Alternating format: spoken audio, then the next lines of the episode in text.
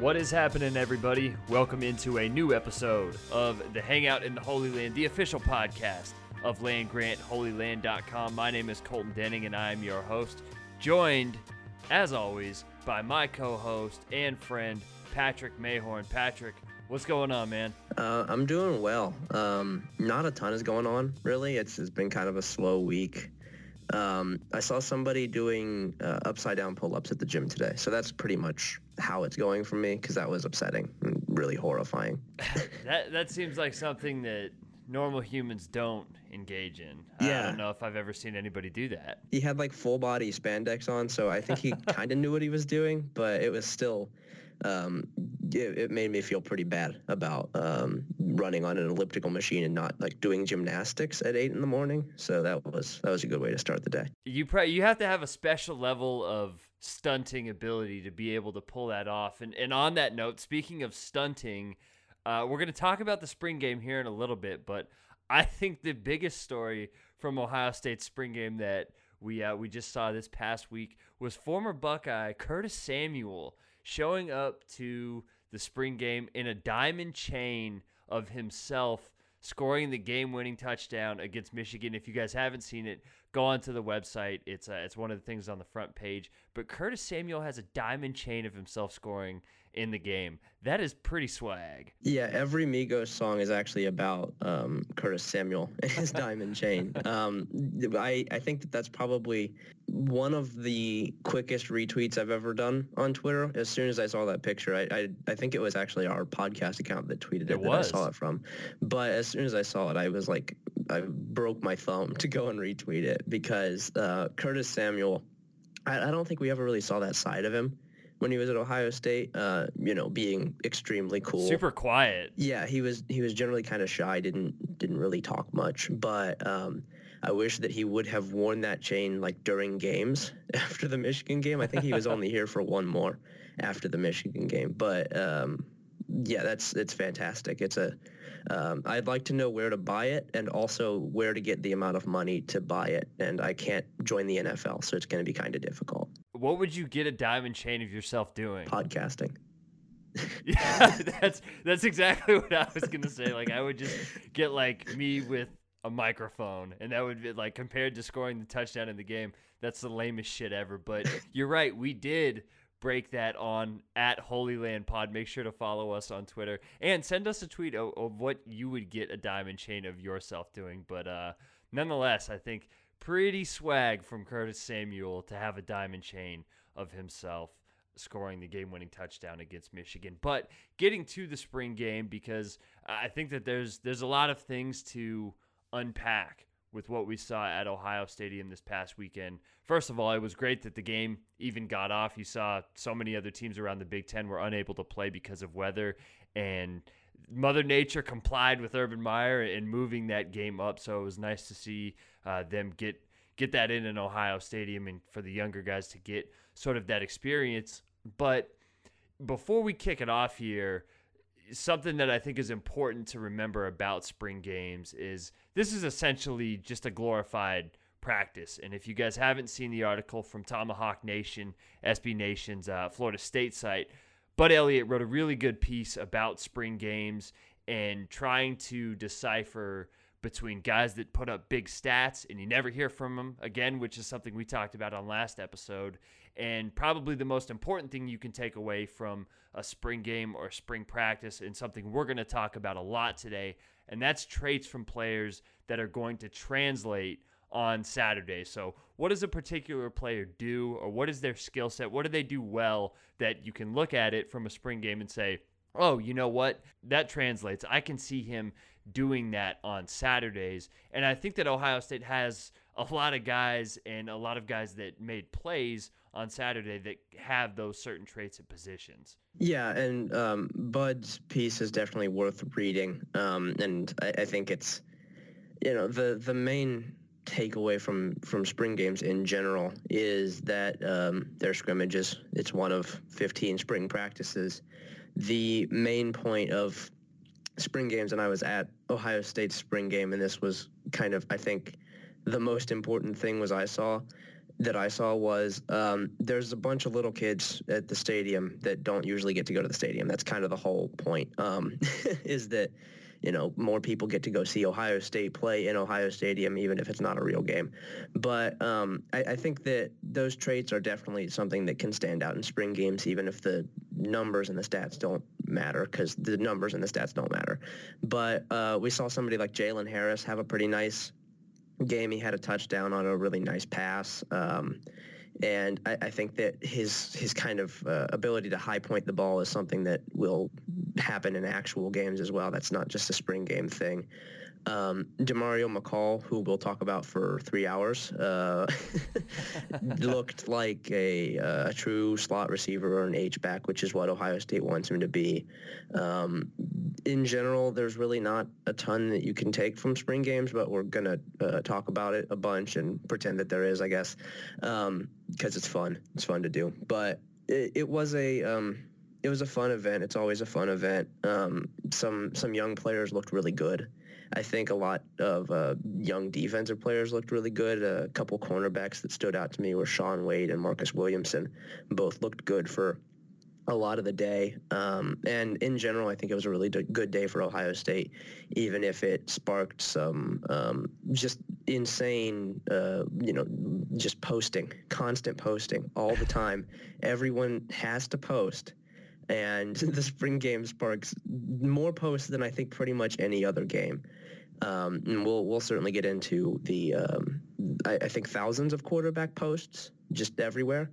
Um, but it, it is what it is. It's a fun event, and um, it, you know I, I think that there's there's some to take from it, but it, everything should be taken with a grain of salt, and that's kind of what we're going to do here. Absolutely, and we, we might as well jump right into that quarterback situation. And before we talk about Dwayne Haskins and Joe Burrow, I think the the one thing that's pretty clear, and I don't think you needed a spring game to do this, is, is Tate Martell is clearly the the third quarterback. I think in terms of the pecking order right now. It was fun watching him get out there and play. He ran around a little bit, had an interception, but it's pretty clear, I think, at least from my point of view, that that Tate Martell is a guy that's going to be a little bit of a project. You can see that he's still learning a lot, but he is very intriguing, and he certainly has a playmaking skill set. But but I thought it was pretty clear cut that Martell is that third guy. Yeah, for sure. I, I think that that was kind of known by. Um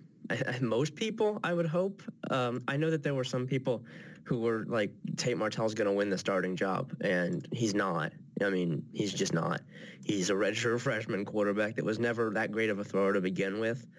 Um, did you happen to see the, the thing where someone was saying that he was going to win the starting job because he was a winner in high school? Did you did you catch that? no, I didn't. And I, I kind of I talked about this a little bit on my Twitter at Patrick underscore Mayhorn. Um, every player on this team was a winner in high school. Like every single one of them. Especially the quarterbacks. Yeah, I can't imagine that Dwayne Haskins or Joe Burrow or you know any really any player on this team struggled at winning games in high school. it's like the, I um you know there was um in my uh, hometown New Albany, Ohio, Darron Lee played at New Albany and New Albany's not consistently very good at football. Uh, they went to the state final four because of one player when Darron Lee was there. I mean, Ohio State level players aren't very common in high school. And generally, when they go to a school, that school gets really good for a couple years. And I mean, Tate Martell, I, I guess they're kind. It's kind of different because he played at Bishop Gorman. They play really good. Uh, other, you know, they play really good competition but it, that means nothing. it's like the kind of thing that Urban Meyer would say in a press conference. You know, that the guys are really, he's a real winner. It's like, yeah, all of them are. Um, but yeah, I mean, Tate, he looked okay. He looked really good running. Um, he seems to know how to run the read option really well, which is what he was advertised as. But um, I, I certainly wouldn't say I'm confident in his ability uh, as a passer right now. He's he's definitely a little bit more of a project throwing the ball. Um, and uh, I, I, hope that this kind of ends the, the discussion of well, Ohio State should start should start Tate Martell because no, they shouldn't. I mean, give him time; he'll be fine. Yeah, completely agreed. And as it comes to the battle of who's going to be the starter, looking at the stats, we, we I think we both agree that you know the spring game stats or whatever. But just to list them, Joe Burrow was 15 of 22 for 238 yards, two touchdowns. The last of those being on the the last play, the 50 yard throw to Demario McCall, and then Dwayne Haskins nine of 19 for 120 yards with two touchdowns, no interceptions.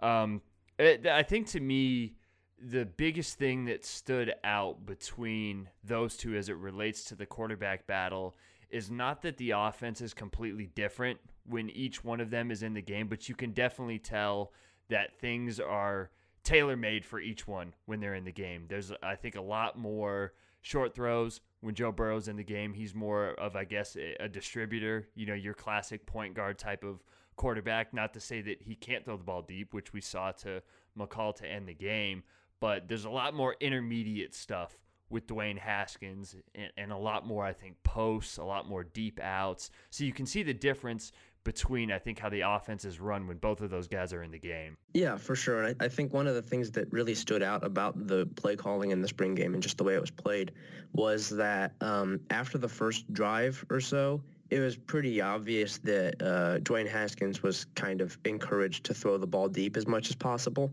because pretty much every one of his throws was deep. Um, and that's, I think, a pretty big reason that his stats weren't as lofty as Joe Burrow's. And, you know, like we said, the stats don't matter. And it's the play calling is a big reason why, is because in an actual game, um, I don't think Joe Burrow would throw that many underneath routes to Demario McCall or to any slot receiver. And I don't think Dwayne Haskins would throw the ball deep on like 15 of his 19 attempts. Yeah. Um, but they, they certainly are very different styles of player. Um, Joe Burrow is, I think, a lot closer to JT Barrett than people kind of want to acknowledge. Um, he's not a great deep ball thrower. He has the potential to make deep throws, but he's kind of got Big 12 quarterback syndrome, whereas his deep throws float a little bit.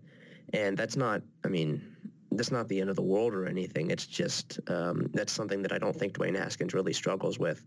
And um, I think Dwayne Haskins kind of has some some short, uh, you know, some short yardage underneath route issues where he doesn't want to throw them because they're not the big play. Um, we saw that a little bit last season against Michigan when he stepped in. He he threw a couple deep balls, but he completed them. So I'm not really super concerned about it. Um, but either way, it's it's definitely is a very different offense depending on who the quarterback is. Um, I, I, think we both uh, stand in a pretty similar place with who we think the quarterback should be. Um, let's talk. Let's talk about that, man. Let, us make make your stand, make your case for you know just gonna go out and say it for Dwayne Haskins. Yeah, it's it's Dwayne Haskins. Um, I, I know a lot of people really got excited about Joe Burrow after the spring game, um, and he looked good. He looked really good. Uh, he he threw the ball well. He was completing passes. He was making smart throws to open receivers, and in general, he looked like a very capable, solid um, Ohio State caliber quarterback. But Dwayne Haskins, um, I mean, there's like I, I think you said it on Twitter that he makes throws that maybe two or three college quarterbacks can make. Um, and he did it. I mean, he did it in spring games. He did it in the Michigan game last year, specifically the post route to Austin Mack. Uh, he did it in garbage time last year against teams like Illinois. Um, he just he he's got an extremely strong arm. He's great. He's got great arm talent, um, and I think that kind of the the best way for for me to kind of rationalize wanting um, Haskins over Burrow and wanting kind of a a more uh, big play threat quarterback over a, maybe a less risky quarterback is that um, I think we know what Burrow's ceiling and floor is, and I think they're pretty close to each other. Whereas I think Haskins could be a disaster. I, I, think that there is a chance that he could be a disaster. But I also think that he could be the best quarterback Ohio State has had in several decades, like throwing the ball. Uh, uh, Ohio State hasn't had an NFL style quarterback that would go in the first round in, I mean, years. And save for like Cardale Jones, who went in the fourth round, um, I, Dwayne Haskins is just, he's head and shoulders above pretty much any quarterback as a thrower that Ohio State has had um, really ever. um, and I just, I think that ultimately it's the the potential of what that could look like with the the playmakers around him. I mean, this is no matter what people want to say, uh, this is team this is a team that is not lacking in receiver talent or lacking in running back talent. I mean, we they have we saw that they have four very good running backs and a fifth coming in in June in Brian Snead. So I, I don't think that they really need a a quarterback who can run the ball that well. And that's not to say that Haskins doesn't have legs because he can move. But I just I think that having a quarterback that can make any throw on the field would be really beneficial for these receivers because there are receivers who have been just I mean just horribly misused in this offense. Guys like KJ Hill, um, Parris Campbell, not as much. He's he's more of an underneath route runner, but like Binjimen Victor, it, it's just like he's obviously a deep ball threat, and Dwayne Haskins is obviously the best quarterback for him. And same with like Jalen Harris. Um, and I, I think that that's kind of where I come at it from is that we've seen what a a um, an underneath distributor that can run the ball looks like in this offense, um, and I'd like to see what a, a more NFL style quarterback can do. I completely agree, and the the only thing that I disagree with you on is the possibility of Haskins being a disaster because I and I see where you're coming from that you know that arm talent is so prodigious and we saw it in the UNLV game in the Illinois game with the turnovers that I, I think there's definitely going to be some moments this year where you just think like wow what what was that? But the good moments I think are going to so outweigh those bad moments and if he makes a couple of mistakes in his first year starting if he does end up getting the job I think that that's okay because to your point I can't remember a quarterback like him that has those type of tools and can open up the offense like he does. Uh, I guess, like you said, other than Cardale Jones, but I think even now Haskins is just much more polished yeah. with his game. And I think we, we need to make one thing clear.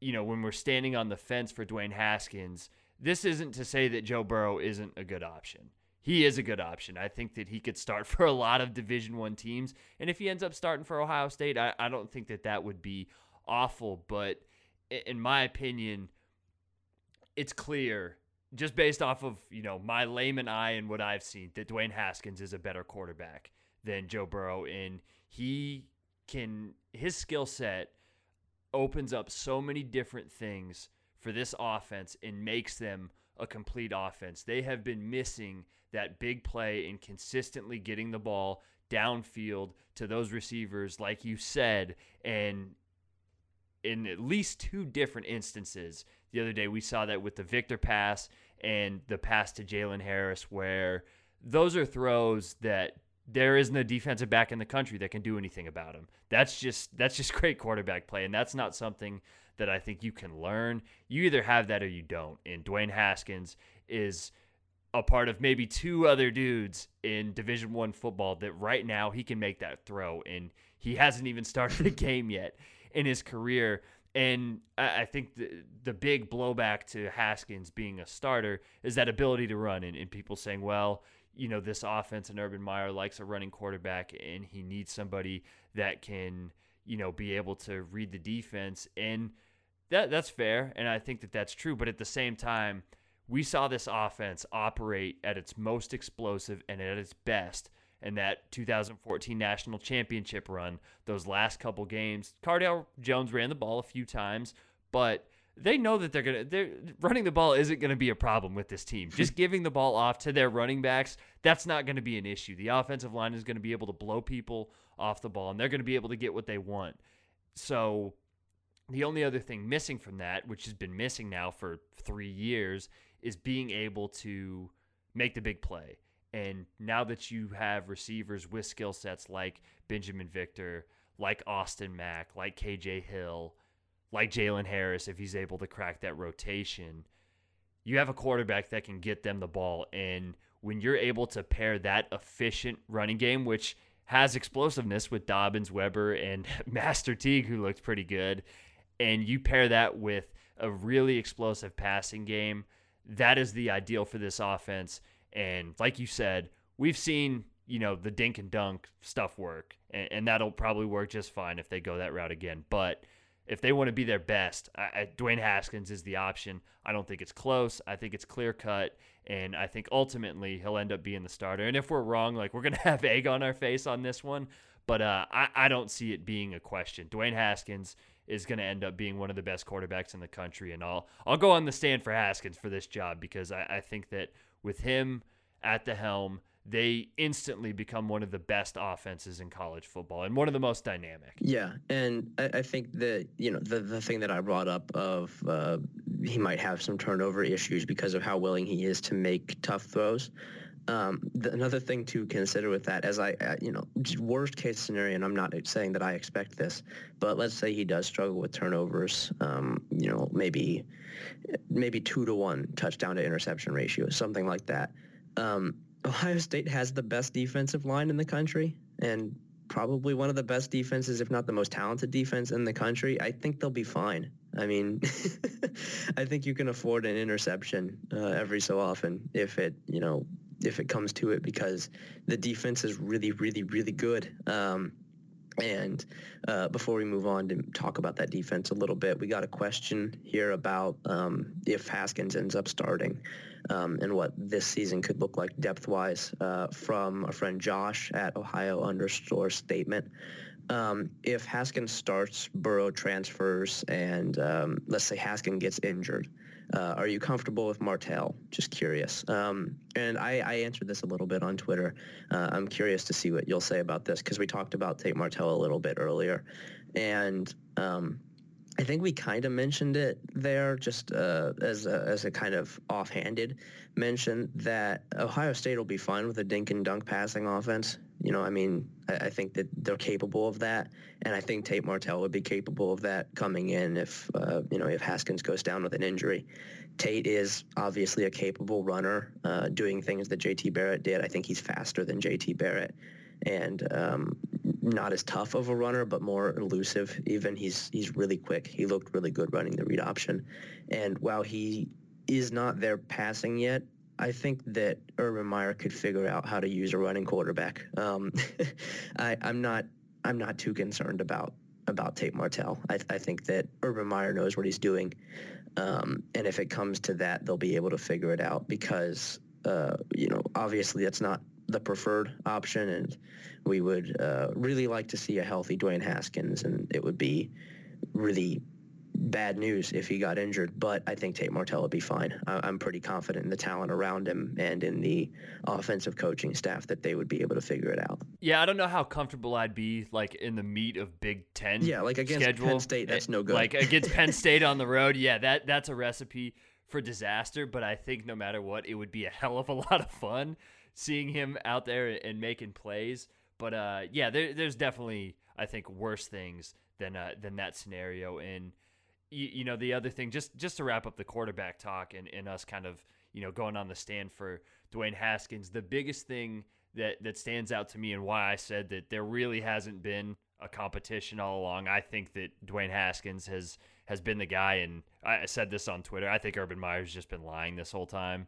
Is that have we heard anything about Dwayne Haskins transferring if he doesn't get the job? Like there hasn't been one thing. This has all been Joe Burrow stuff, and I, I think that's pretty clear of who the number two guy is. Because if it wasn't, I think we would hear a lot more of like, what's gonna happen if Dwayne Haskins doesn't get the job? There hasn't been any of that talk because I think everybody kind of realizes who the number one guy is. Yeah, and I think Dwayne knows it. I mean, he he hasn't been asked about it. He hasn't come out and said anything about it. I mean, when Joe Burrow generally has said things about transferring, it hasn't been provoked. It's just been him saying it.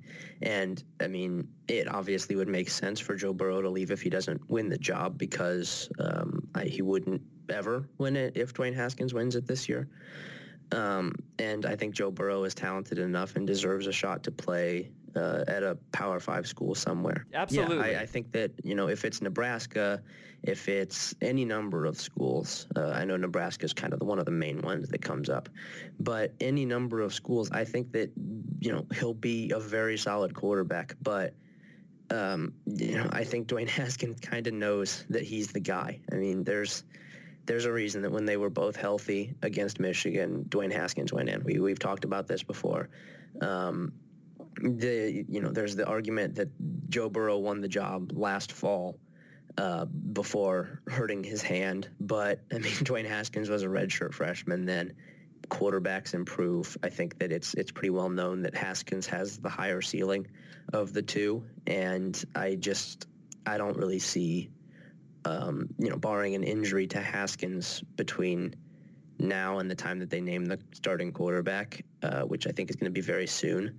I don't I don't see that changing. I don't really see a way for for Joe Burrow to change where the talent level is because it's obvious that Dwayne Haskins is a more talented quarterback, and that's why he hasn't really been talked about as a possible transfer is because there's no real reason for the starting quarterback to transfer. Yeah, and I think it goes to show when you're seeing articles that say Urban Meyers says that he owes Joe Burrow an answer. Like it's not saying he owes Dwayne Haskins an answer. And and you know, to say again, this isn't us piling on Joe Burrow. Yeah, we You like know, Joe Burrow. Yeah, he's a very good Yeah. quarterback and if he does end up starting, we're gonna look like assholes. We're gonna look And then we're gonna root for him. But we're gonna Yeah. be yeah, we're gonna root for him. So I, I think either way we win because Ohio State is gonna have a very good quarterback. So interesting to uh, or interested to see how that all shapes out. Like you said, it's probably gonna happen soon. Before we talk about the defense, we've mentioned the skill players a little bit. Let's talk about the running backs because J.K. Dobbins only had one carry for negative one yards. That doesn't matter. We know what he's going to be this season. He's probably going to be even better if that's even possible. Mike Weber only got one carry, made the most of it, took it 63 yards to the house. Um, I guess just short of a touchdown, but you know, either way, showed off some of the explosiveness that we saw as the season went on last year. I hope that he is completely healthy coming into the season. There is no reason for them to kind of overuse him in spring practice or in fall ball. I really want to see him head into the year with a clean bill of health because you know if they can have those first two guys healthy, it's it's going to be something that they haven't had in a couple seasons. And then Master Teague, early enrollee, he ran the ball 14 times for 73 yards for a touchdown. He also caught a pass for for 4 yards. And we talk about traits, you know, instead of stats. He was a guy that he already looks like a division 1 running back and when he gets the ball, he has a burst, he has an explosiveness about him. I mean, he looks like he is ready for the division 1 level. Yeah, I'm not sure how much it showed up on TV, um, just how big uh, Master Teague is, but it, it certainly showed up at the game, just on the sidelines or during uh, pregame warmups. He is, uh, I mean, they, they list him, I think, as 6'2", 215, something around that. Uh, maybe six, anywhere from six foot to six two. Uh, he is 100%. I mean, he's large. He is as large. Yeah. beast. He is as large as advertised. Um, looked really explosive running. I think he would have picked up quite a bit more yards if he would have been allowed to uh, hit and be tackled, because that's I think where he's going to thrive the most is uh, with contact. He's a he's a very physical runner, and it's you know like like you mentioned, it's traits, it's things like that. The stats don't really matter. It's uh, I mean they were playing two hand touch for most of the game, but he um, I think he was pretty highly underrated coming out of high school. I, I think that he was a top 100 recruit that was ranked in the top 500. Not really, um, not really getting the respect that he deserved coming out of Tennessee. And while we're not going to see him play this year, barring injuries, um, I, I think he will redshirt, and that's pretty an e- that's a pretty easy decision because of the amount of talent that they have at running back. Uh, when it is his turn, probably either next year or two years from now after J.K. Dobbins leaves. Um, eh, he's he's going to be really good. He looked a lot like Beanie Wells. I saw that comparison quite a bit on Twitter. He's not there yet, obviously, because Beanie Wells was a, a Heisman contender his jun- his junior year, but size wide, um, skill set wise, uh, you know, the just the way that he runs, uh, I think that that's kind of a, a pretty apt comparison, and that's going to be a really fun uh, development to watch because um, Ohio State has quite a few really good running backs right now, and that's I think in large part due to uh, Tony Alford, the running backs coach, and he's extremely good at coaching up running backs. So it's it's pretty easy to imagine Master Teague becoming um, as good, if not better, than someone like Beanie Wells or um, even pretty close to Ezekiel Elliott, and that's I mean, it's pretty unfair that Ohio State's going to go from J.K. Dobbins to Master Teague or Brian Snead or you know any number of these guys, and it's uh, probably the least um, the least questioned position on the team outside of maybe Definitely. defensive end or just the defensive line in general. And they're going to be really fun to watch this year. Um, specifically, the the top two guys of Dobbins and Weber, who uh, I mean, we can only imagine got significantly better uh, from last year, and they were already really good last year. Well, and Larry Johnson gets a lot of rightful praise with what he does with those defensive linemen but we don't talk a lot about Tony Alford, and he's been able to just come in and I think a lot of people thought when Stan Drayton left, it, it was going to be really hard to replace what he did because he's a great running backs coach as well now at the University of Texas. And Tony Alford came in and he's just done a bang up job. So shout out to, to Tony Alford because he's mm. doing a really good job with the running backs and somebody that he coaches a little bit, maybe not so much this year. We, we already talked about the receivers for the most part, but Demario McCall, our favorite player. He he's so good.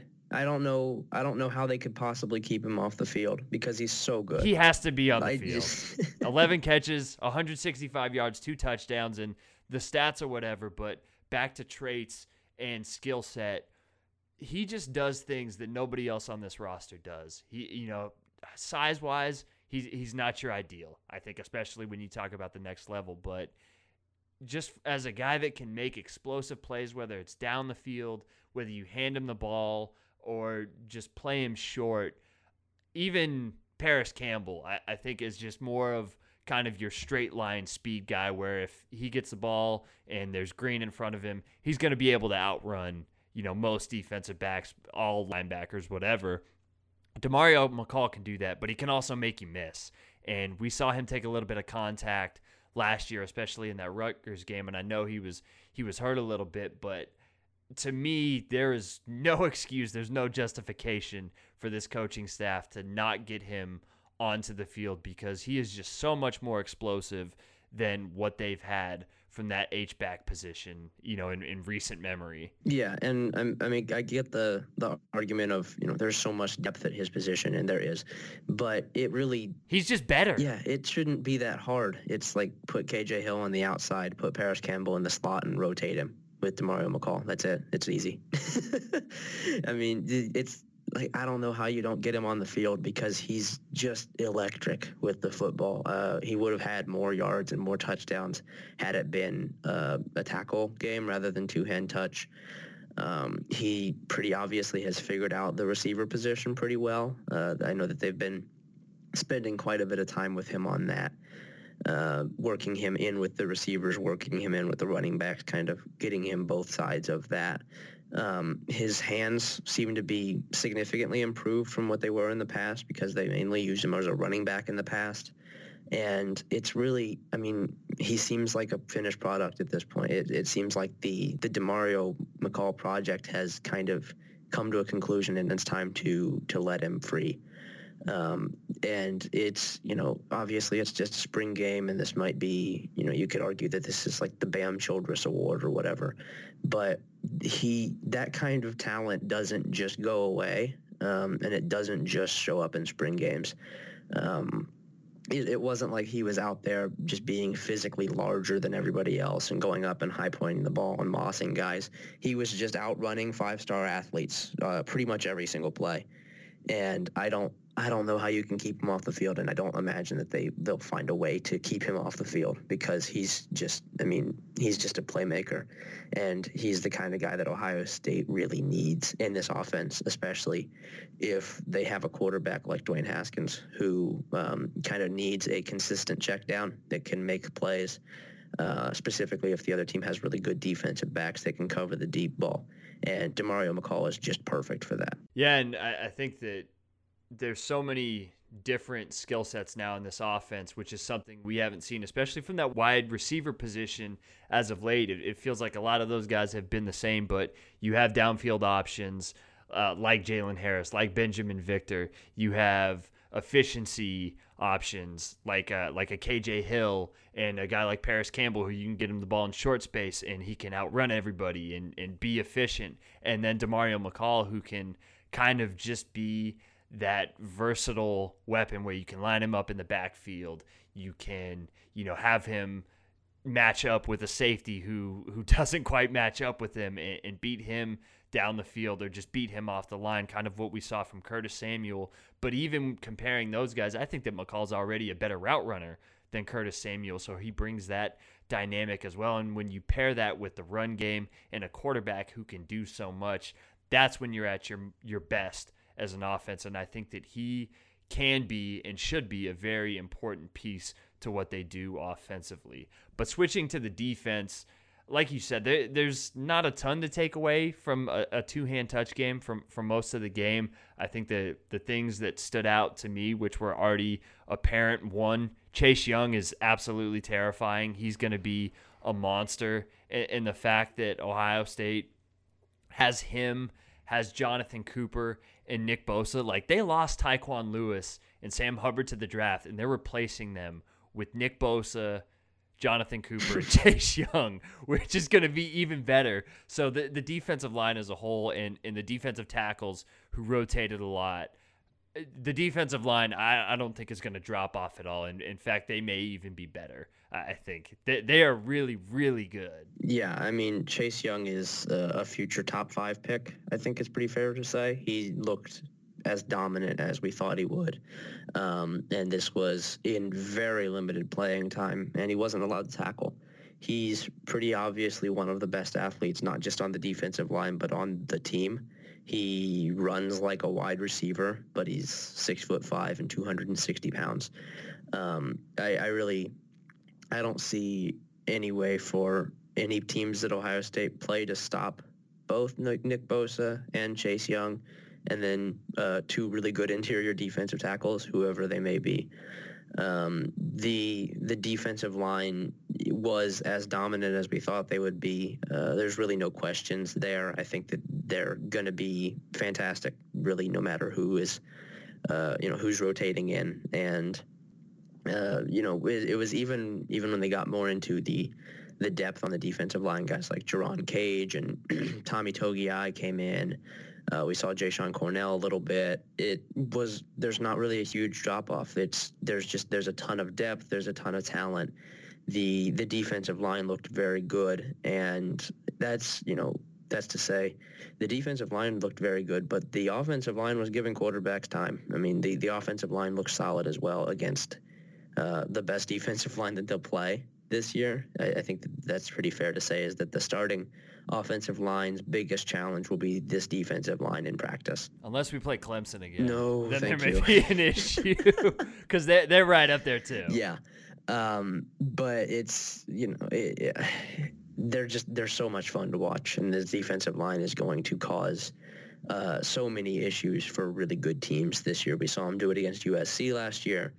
We saw him do it against Penn State at the end of the game, uh, and I think it's going to be more of the same. Earlier on, you referenced uh, Marcus Williamson and Shaun Wade there in the back. What stood out to you about those two guys? Well, uh, one of the things I noticed specifically about uh, Williamson was that he was he was kind of jawing with uh, with Jalen Harris for a lot of the game. I don't know if they showed any of that on television, but uh, it was I think after the the touchdown catch earlier on in the game, uh, Williamson bounced back really, really well. He was playing physical. He was uh, he was playing really tight coverage, and I thought that he he responded well and he looked really good.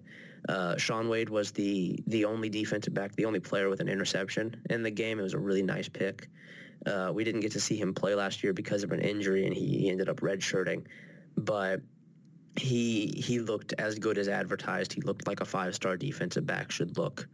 Uh, great athlete, really good use of his hands in press coverage, uh, and we we didn't see a ton of the starting cornerbacks. Guys like uh, you know, I think Jeffrey Okudah was injured, but uh, we didn't see a ton of Damon Arnette or Kendall Sheffield, and it was it was really encouraging to see those young defensive backs continue to or specifically cornerbacks, because there are some questions at safety, but specifically the cornerbacks looked really, really good, pretty much no matter who was out there. What I love about Shaun Wade too is it's easy to look back at the recruiting and say this is a five star athlete or yeah, five star corner. He's a great athlete.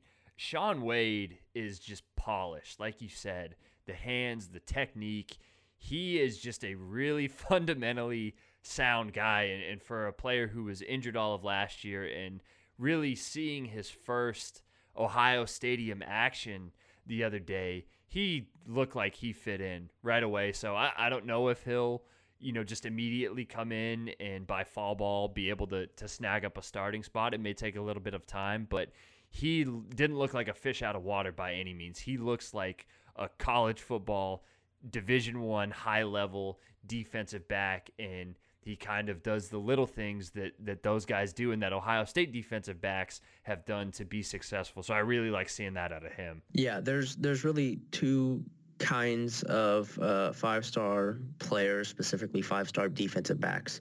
Uh, there's one kind that's kind of more of an athletic project, guys who have an extremely high ceiling but aren't really uh, good at Denzel Ward. Yeah, guys who even though he wasn't like a high prospect. Yeah, guys who have the speed, they have the athleticism, they're they're fluid, um, you know, with with with like turning their hips and finding the ball. But they're not very good at football yet. They don't really know what they're doing. Um, they they're just better athletes than everybody else. And then there's guys who are just uh, you know, they're ready. They're ready to play NFL football. Uh, they're, you know, technically as sound as they can, you know, as sound as they could really be, uh, well coached, smart players who obviously great athletes as well, but maybe not as high of an athletic ceiling. Um, that's more of a Marshon Lattimore. Uh, we saw that on the defensive line with the Bosa brothers. Both of them came in not as uh, you know, elite athletes, obviously very good athletes, but more technically sound, um, don't need a ton of guidance to be really solid players. And Shaun Wade is, he's the latter. He is an extremely skilled cornerback already. Uh, I think more so than really any corner on this roster, save for maybe Jeffrey Okudah, who's the same way. Um, and that's not to say that he's not a great athlete, which he is, but there's really not a ton of work that needs to be done with him. I think it's just a matter of, you know, when he'll be able to find his way onto the field. And I assume it'll be this year. I, I don't really see how you can keep him off the field, uh, specifically in, you know, nickel sets when they need multiple corners on the field. I think he'll be ready to go. And that's not to say that he, he won't have some struggles early on because I think he will, like all young corners do. But he looks he looks ready to go, uh, and it was really encouraging to see that. One position group that's super hard to evaluate, I think, in a spring game setting are the linebackers because you, are not seeing you know guys come up and fill run lanes, you know pop guys, pop pads with the offensive linemen at you know 100% that you would see in a game situation or even I think in a more intense practice situation. So guys like Baron Browning, Justin Hilliard and some of the other Pete Werner, it's hard to really get a gauge on where Ohio State's linebackers are right now because I, I don't really think we saw them put into situations where you can actually see what type of traits they have, how it translates. So I still think if you're looking at a position group that's still a little bit of a question mark or an unknown, I think it has to be linebackers because I don't, I don't think we learned much of anything out of those guys on Saturday. Yeah, I, I think that, you know, some of the linebackers had pretty solid games. It, it's hard to tell when they're not tackling, uh, and there's not a ton of running happening. Um, the really the only thing about the linebackers that stood out to me was that Baron Browning looks good to go. Um, he looked really good playing middle linebacker. He looked quick. Uh, he looks like he's as good of an athlete as advertised. Um, I, I, expect that he'll rotate quite a bit with Justin Hilliard this year as kind of a, a, yin, a yin and yang kind of situation, as they're pretty much the opposite kind of uh, middle linebackers, and that that'll work well. Um, the one of the other things, and like you said, there's not a ton to take from linebackers in spring games. One of the other things that stood out to me was that um, I know some people had been predicting that uh, Pete Werner might take a starting job this year. Uh, I wouldn't expect that. Just uh, as a as a general, um, you know, a reference point. I don't think that this is going to be a year that Pete Werner sees a ton of playing time. I think that he'll still be kind of a special teams guy because uh, he. I think he's a really good athlete. He's obviously a willing hitter. Um, he doesn't seem to be quite there yet in terms of uh, knowing what he's doing on the field. And he he was more of one of those athletic project guys, and I certainly think he'll get there. But that was one of the things that stood out was that Pete Werner was pretty consistently in the wrong place on passing downs.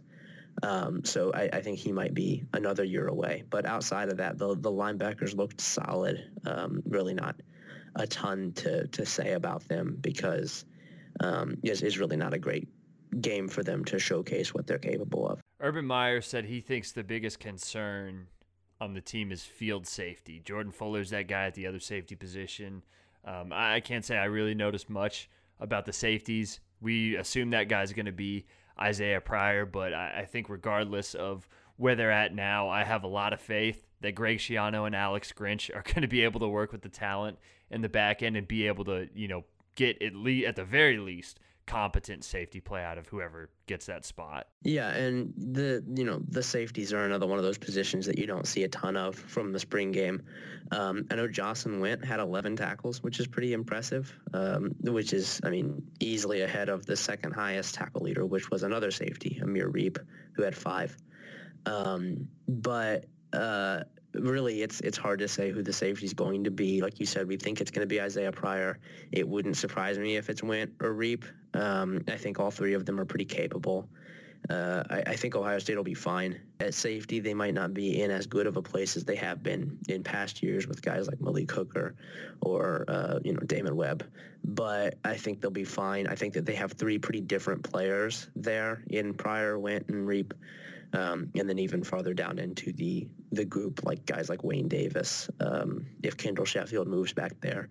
But it, whoever it is, like you mentioned, they've got Alex Grinch, they've got uh, Greg Schiano. They'll they'll figure it out. You have no idea how excited I am for when Wint makes his first interception to just talk about how he will never log off. how many people you think are gonna um, understand that joke? I'm not sure, but the ones that will are really gonna love it. I, I can't gonna... wait to, to make those jokes all year when he makes plays. Uh, wrapping up the spring game, the only other really big thing I think we got to talk about is just Robert Landers handing out gushers big from a Bob. golden football. He's the best. He's the absolute he's, best. Yeah, he's, he's, my so favorite good. Buckeye, and I can't wait to see him break out this year because we all like to like joke around like oh big bob landers but like he's actually a good football player and he has been for a couple years and i think that this is going to be uh, his year to to really sort of explode onto the scene and he's not a guy who's going to make i think a, a ton of plays he's not going to have 15 tackles for loss this season but i think people are going to be super surprised about his stock by the end of the year because he's a very good football player. Yeah, he he's really good. Um, he's a really likable player, like you mentioned. He's, um, I think he's one of my favorite Buckeyes as well, if not my favorite Buckeye, along with uh, Demario McCall, of course, who is a friend of the show. Demario McCall, please come on the podcast. We'll we'll have you anytime. um, but yeah, I, I think that that Big Bob is um, more talented than a lot of people seem to realize. He's he's going to be extremely good for Ohio State this year. Um, one of those he you know we I think we talked about it last week. He's he's one of the fun kind of undersized defensive tackles that's just like a mailbox, um, and he I think he'll play a pretty important role on this defense as, as someone who can kind of get pressure from the inside and also uh, force running backs to the outside to either Nick Bosa or Chase Young, which is a bad idea if you're a running back. Um, but he's the gusher thing is very funny. Um, I know that there's a uh, a video that we've posted on the the um, official Land Grant Holy Land account of uh, him eating a, a, fruit roll up that's very popular. And uh, if you don't, if you haven't already done your your Bob Landers research to anyone uh, listening, please go read everything you possibly can about Bob Landers because he's wonderful and he deserves um, nothing but love and affection from Ohio State fans and from college football fans alike. I think the only other way he could get better is if he changes his number to 69 this year. that, that would be the ultimate, like, okay, Bob Landers has reached his zenith. Um, yeah, he's self aware. right. Wrapping up here spring game, spring game weekend is always big, not only for the spring game itself and, and seeing new players and kind of getting a gauge on where Ohio State's at this time of year before the season, but also it's a huge recruiting weekend. There was a lot of really great players on campus. Emmitt Smith's son, EJ Smith, was on campus, a 2020 recruit, but Ohio State got two big commitments in the 2019 class this past week. First, on Friday, Ronnie Hickman, New Jersey athlete, rated 124th nationally. He committed. And then yesterday, Noah Potter, four star defensive end from Mentor, Ohio, in the 2019 class, became the fifth member of Ohio State's class by committing.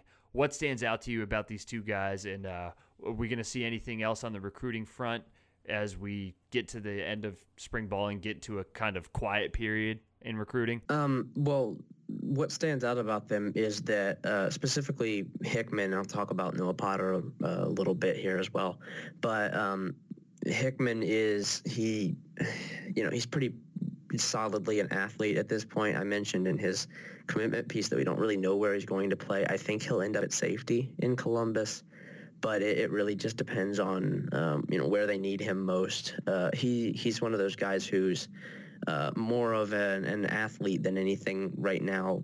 As I you know, when you don't have a true position, it's generally because you're really good at everything, but you're not really technically skilled at anything. You're just dominant because you're faster than everybody else and uh, just better than everybody else on your high school team. And I, I think Ohio State will uh, we'll be able to do quite a bit with him. He's uh, really, really fast, really fluid athlete, good size, pretty much wherever they put him.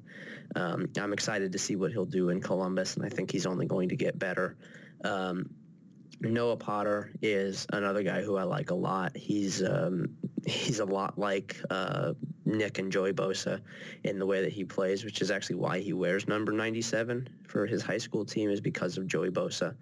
Um, he, you know, I, I, think he's a little bit less technically skilled, which pretty much every defensive end in the country is compared to uh, Joey or Nick Bosa.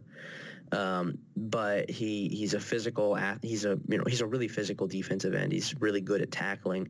Um, not quite there yet with his hand usage, but he'll he'll get there. And working under Larry Johnson, I think pretty much any defensive lineman could be, um, you know, worked into a, a, good player. And I think Noah Potter would be very good for Ohio State. Um, in terms of things coming up, there are a couple guys for Ohio State fans to watch. Um, Garrett Wilson's going to be committing soon, either to Ohio State or Texas. He's visiting Texas this weekend. Um, pretty heavily leaning towards Ohio State right now. I, think he'll end up in Columbus. Um, there are a couple others down the pike. Uh, Harry Miller is a lineman from Georgia who will be uh, committing to his school of choice over the summer.